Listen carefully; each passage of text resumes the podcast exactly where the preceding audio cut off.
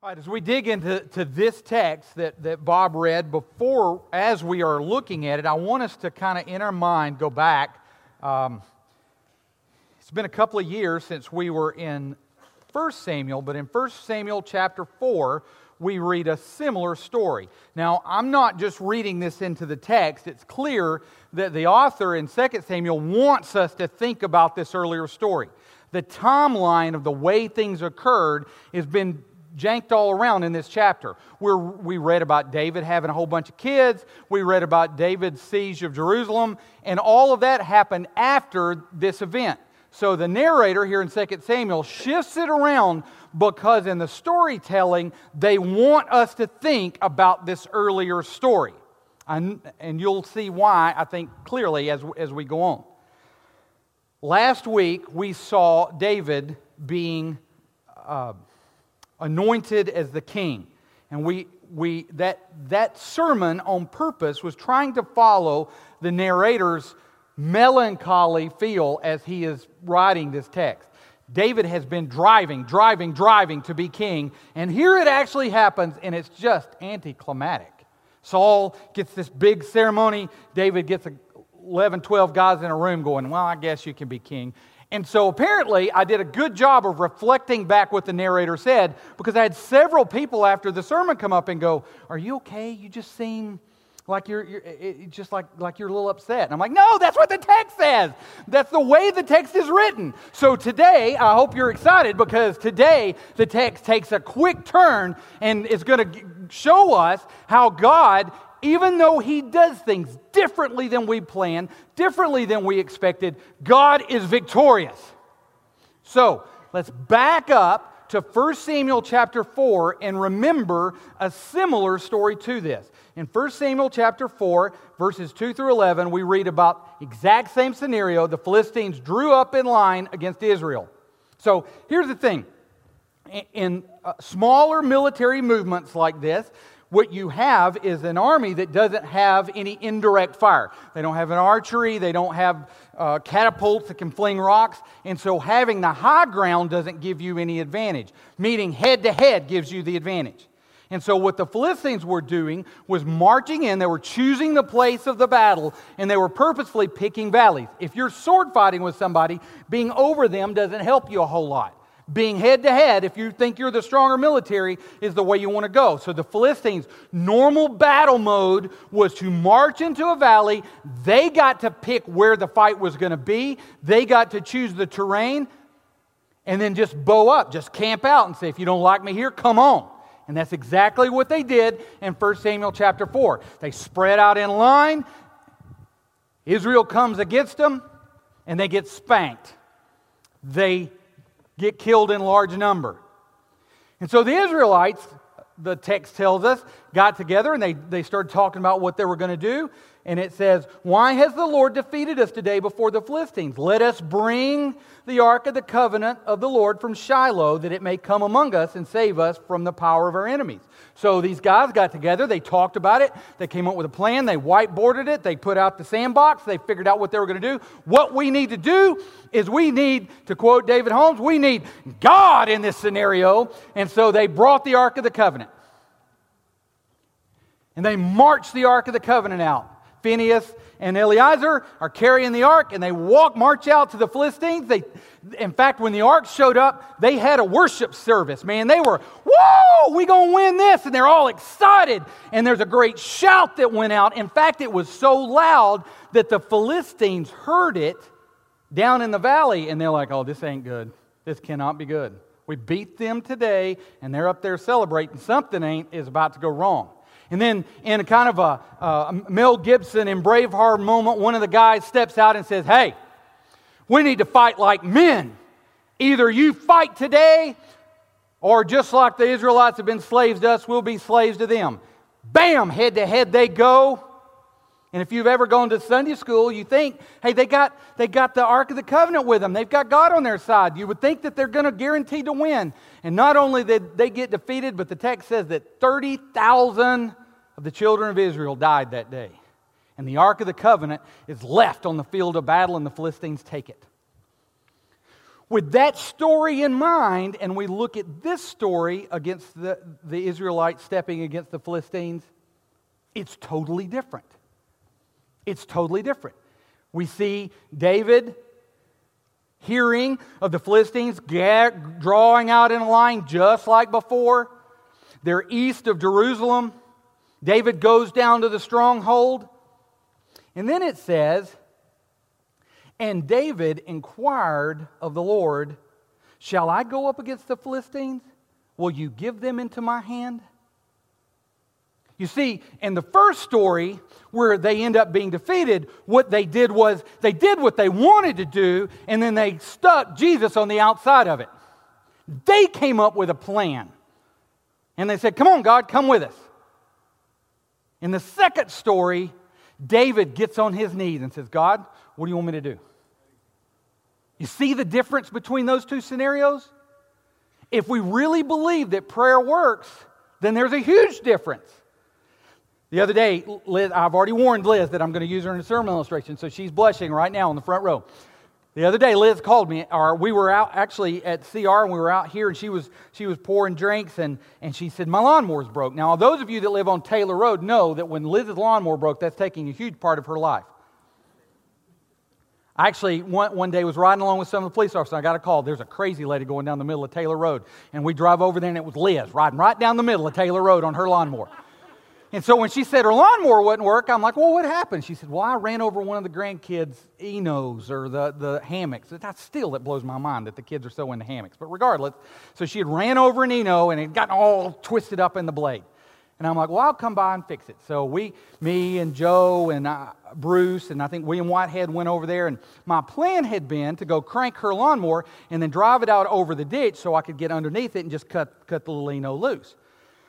And so I sit down and she wasn't there, and so I fought the dogs and the cats and, the, and the, the, the, zoo and got back to the lawnmower, and I sit down on the lawnmower and put the key in it, and it went round. I'm like, you've got to be kidding me. And so we ended up having to pick the lawnmower up and set it on block so I could get underneath it and cut the Eno out, out from under it. And Liz got there and she said, What are you doing? I said, Well, we're fixing the lawnmower. And she said, Bless your heart and all that. You know, did the dogs eat you and that kind of thing. We got the Eno cut out. And she said, Well, uh, she said, Well, that just looks like a crazy way to do it because we'd pick the lawnmower up and put it on blocks. It's like, Well, I was going to get in it and drive it out to your ditch, but the stupid thing wasn't cranked. And she said, Well, when you got on it, did you pray?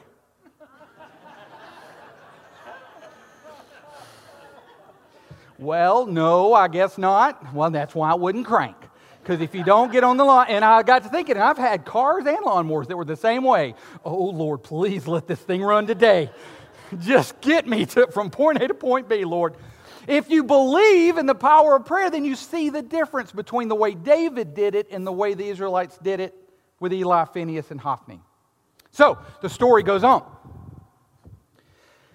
The Lord said to David, Go up. I will give the Philistines into your hand. And David came to Baal Perazim, and David defeated them there. And the Lord has broken through my enemies before me like a breaking flood, which Baal Perazim means the Lord broke. So it's easy to, to understand. So to this day, the place is called Baal Perazim. And the Philistines left their idols there, and David and his men carried them away. Does that sound familiar? Just like the Ark of the Covenant in 1 Samuel chapter 4 was abandoned on the field of battle, here the Philistines leave their idols. Now, just to make sure that we get the point, is the part B of the story, because remember when Joshua was leading the troops and they, they came up against Jericho, Jericho was defeated because they did exactly what God had told them to do.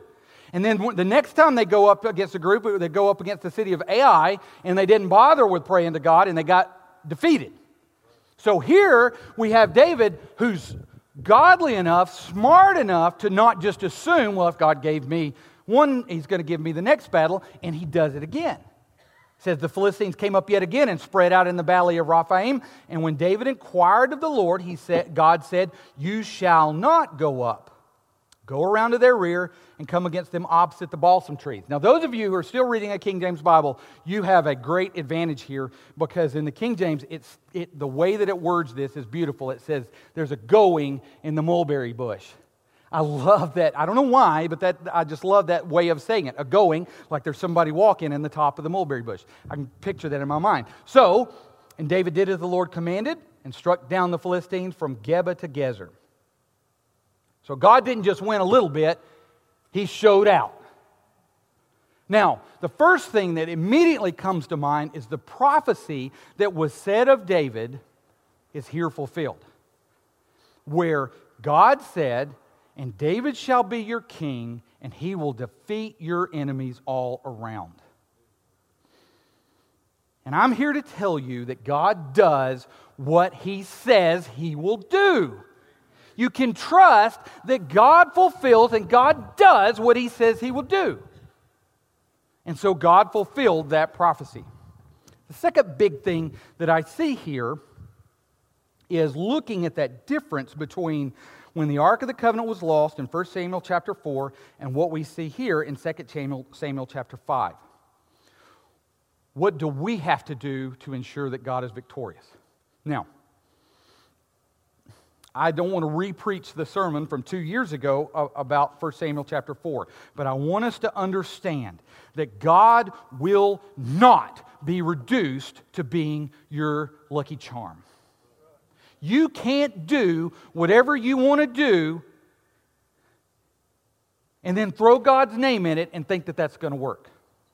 It doesn't work. God will not be your lucky charm. God will not be your pocket Jesus that you can just stick in your pocket and do whatever you want to do. And when there's trouble, you dig around, hold on, let me see my keys and my change, and you pull him out and go, okay, Jesus, I need you to help me now. That's not how God works. Now, all of that is big stuff, and we all probably are sitting there going, well, I would never do that. But how often do we when we have great need in our life, forget what our greatest need is. On Wednesday night, we've been studying the law, and we looked at the three purposes of the law. And one of those purposes of the law is to show what a great need we have for a Savior. See, a drunk's greatest need is not sobriety. A drunk's greatest need is Jesus. A hypocrite sitting in the church's greatest need is not for him to fix his attitude. His greatest need is Jesus. A homosexual's greatest need is not to be straight. If all we did was fix the, the, homosexuality and made him straight, then what you've got is a person going to hell having sex with women. That doesn't help him at all. What his greatest need is is Jesus. Let me really blow your mind. Those of you who are trying to walk in your faith and struggle day by day, you know what your greatest need is? Jesus. It's not what Jesus can do for you. So often, I, am not even going to preach to you. I'm just going to tell you what's God, how God's been dealing with my heart. So often, Tom Harrison, what he does is God, I need you to insert thing here. God, I need you to provide for my church. I need you to work in my marriage. I need you to fix my kids. God, please fix my kids. And God, I need you to. I need you to do this, this, this, this. And what I do when I only focus on my need is forget that my greatest need is God. And all God's promises in Christ Jesus are yes. And so, if I remember, that's why we have so many false converts in the church.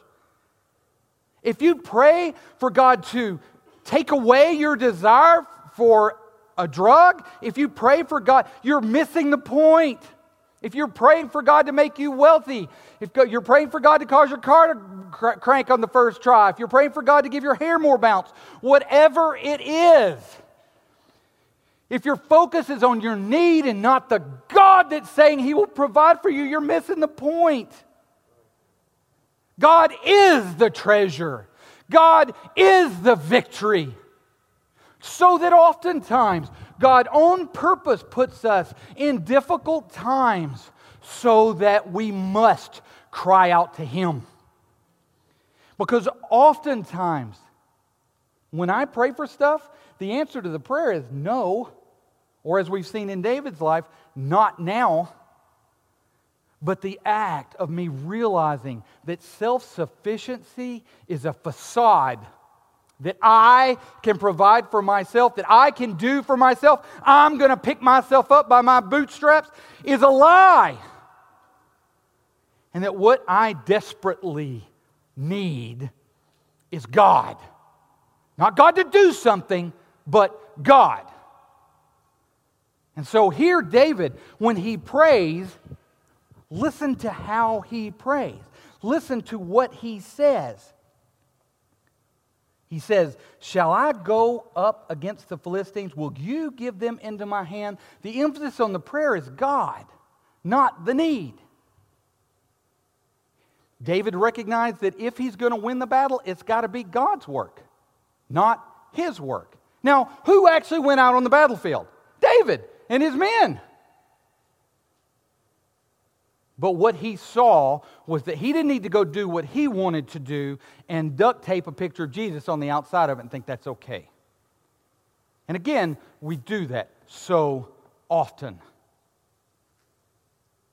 So often we forget what our place in the big story is. Let me really blow your mind. Did you know that Jesus was not a white middle class Republican? I'm serious. I know that's shocking information to some of you. Watch it. My point is, though, is that when we try to recreate God in our image, when tr- we try to make him bow to what we want and what we think is best, we're missing the point. We're missing the point. The last thing that I see is that David is flexible in that when he goes back to God and says, okay, you, it's almost like there's an assumption that God wants him to do the same thing again. God, do you want me to go back up? And God says, no, I've got a different way. And that tells me that as believers, we've got to be really careful that we hadn't got it all figured out. I was yesterday at the uh, Smoke in the Park. I got the privilege to be able to preach. Um, it was uh, to those guys at 6 o'clock in the morning. And it was really frustrating to go with all that barbecue cooking at 6 o'clock in the morning, and I couldn't eat any of it until noon. I got back home and I kept telling the family, Look, I'm hungry. We got to go. We got to go get something to eat. Because after being around all of that all, all morning, it was awesome. Um, uh, see, I got distracted by barbecue again. I don't even remember where I was going with this. Uh, let's see, old David, we changed. Oh, so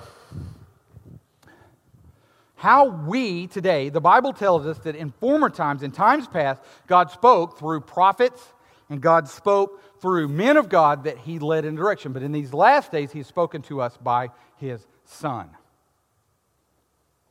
I was asking those guys that, it, and we've talked about this in here, that if you were to go around out there and ask people, what is the church known for? Not, not North Glencoe Baptist Church. What is the church in general? What, what is it known for? And I guarantee you that most people would tell us what we're against. We're known for the things that we're against. We're against this. And, and we always joke about how when I was growing up, the things that we were against was, you know, no dancing. You couldn't dance.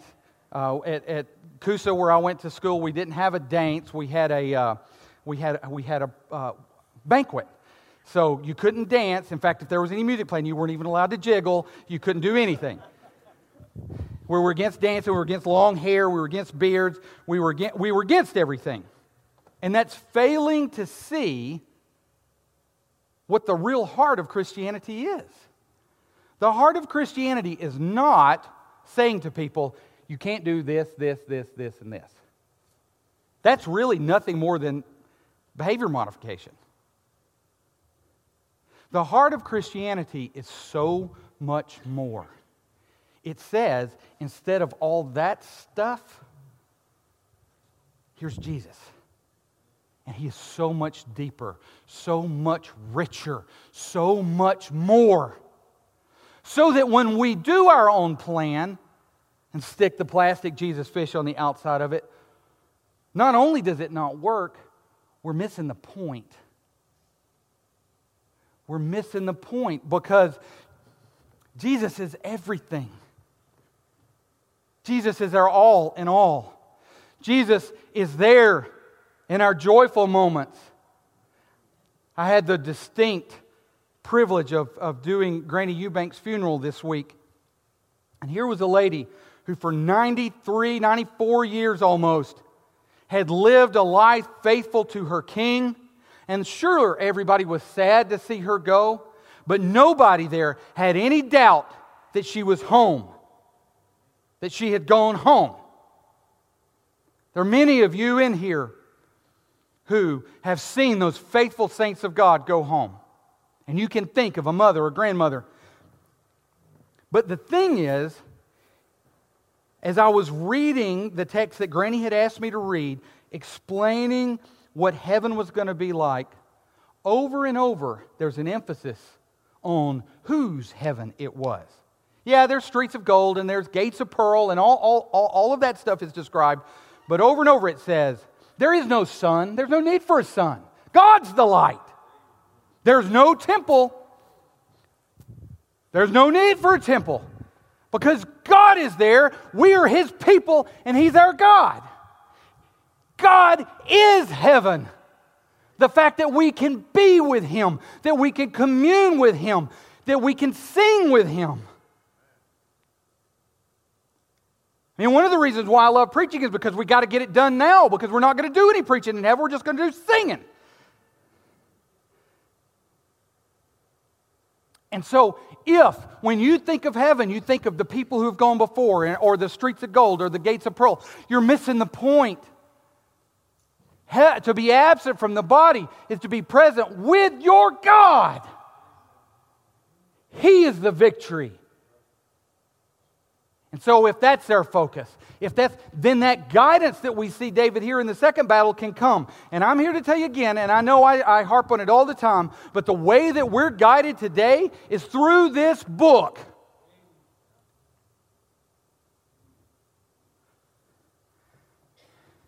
As I think about uh, right now in, the, in Glencoe, at least, everybody seems to be super exercised about. Um, the fact that, that they've, they've said that at football games and in public settings we can't, can't pray in, in the schools.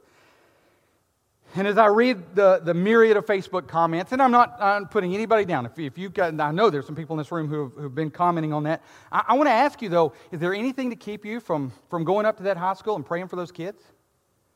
Is there anything to keep you from taking your kids, the list of students in that classroom, and praying for them in your living room?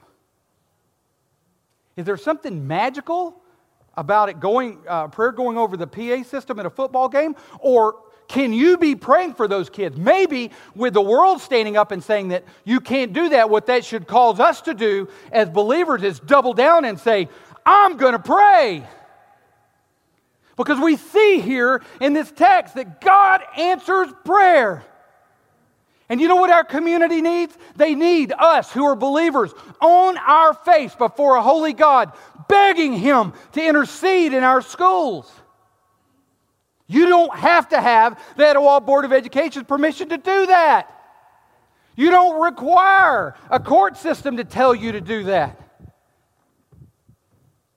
If you really want to, to, to, to, fight that sort of movement, give to Max his ministry. He's taking the gospel into the schools.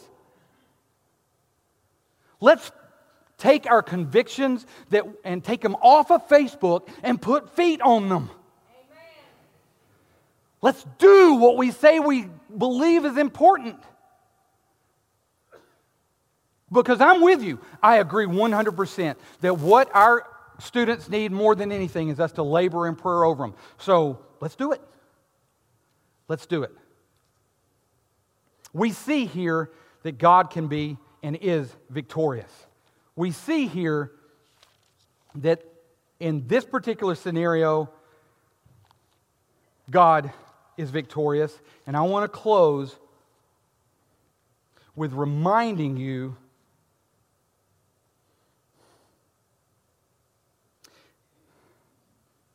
that in the end, he is victorious. The Bible tells us how the story is going to end. The Bible tells us that on that last day, on the day that we talk so much about, that that eastern sky will break. I love at funerals being able to quote that text from 1 Thessalonians. Brothers, I would not have you ignorant about those who have gone before. For those of us who are alive and remain, for the Lord himself will descend from heaven with a shout, with the cry of an archangel. The dead in Christ will rise first, and those of us who are alive and remain will join them in the air, and together we will be with them forevermore. He wins in the end. He is the Alpha and the Omega, the beginning and the end, the first and the last, the one who is and is to come. He is head over the church. He is victorious.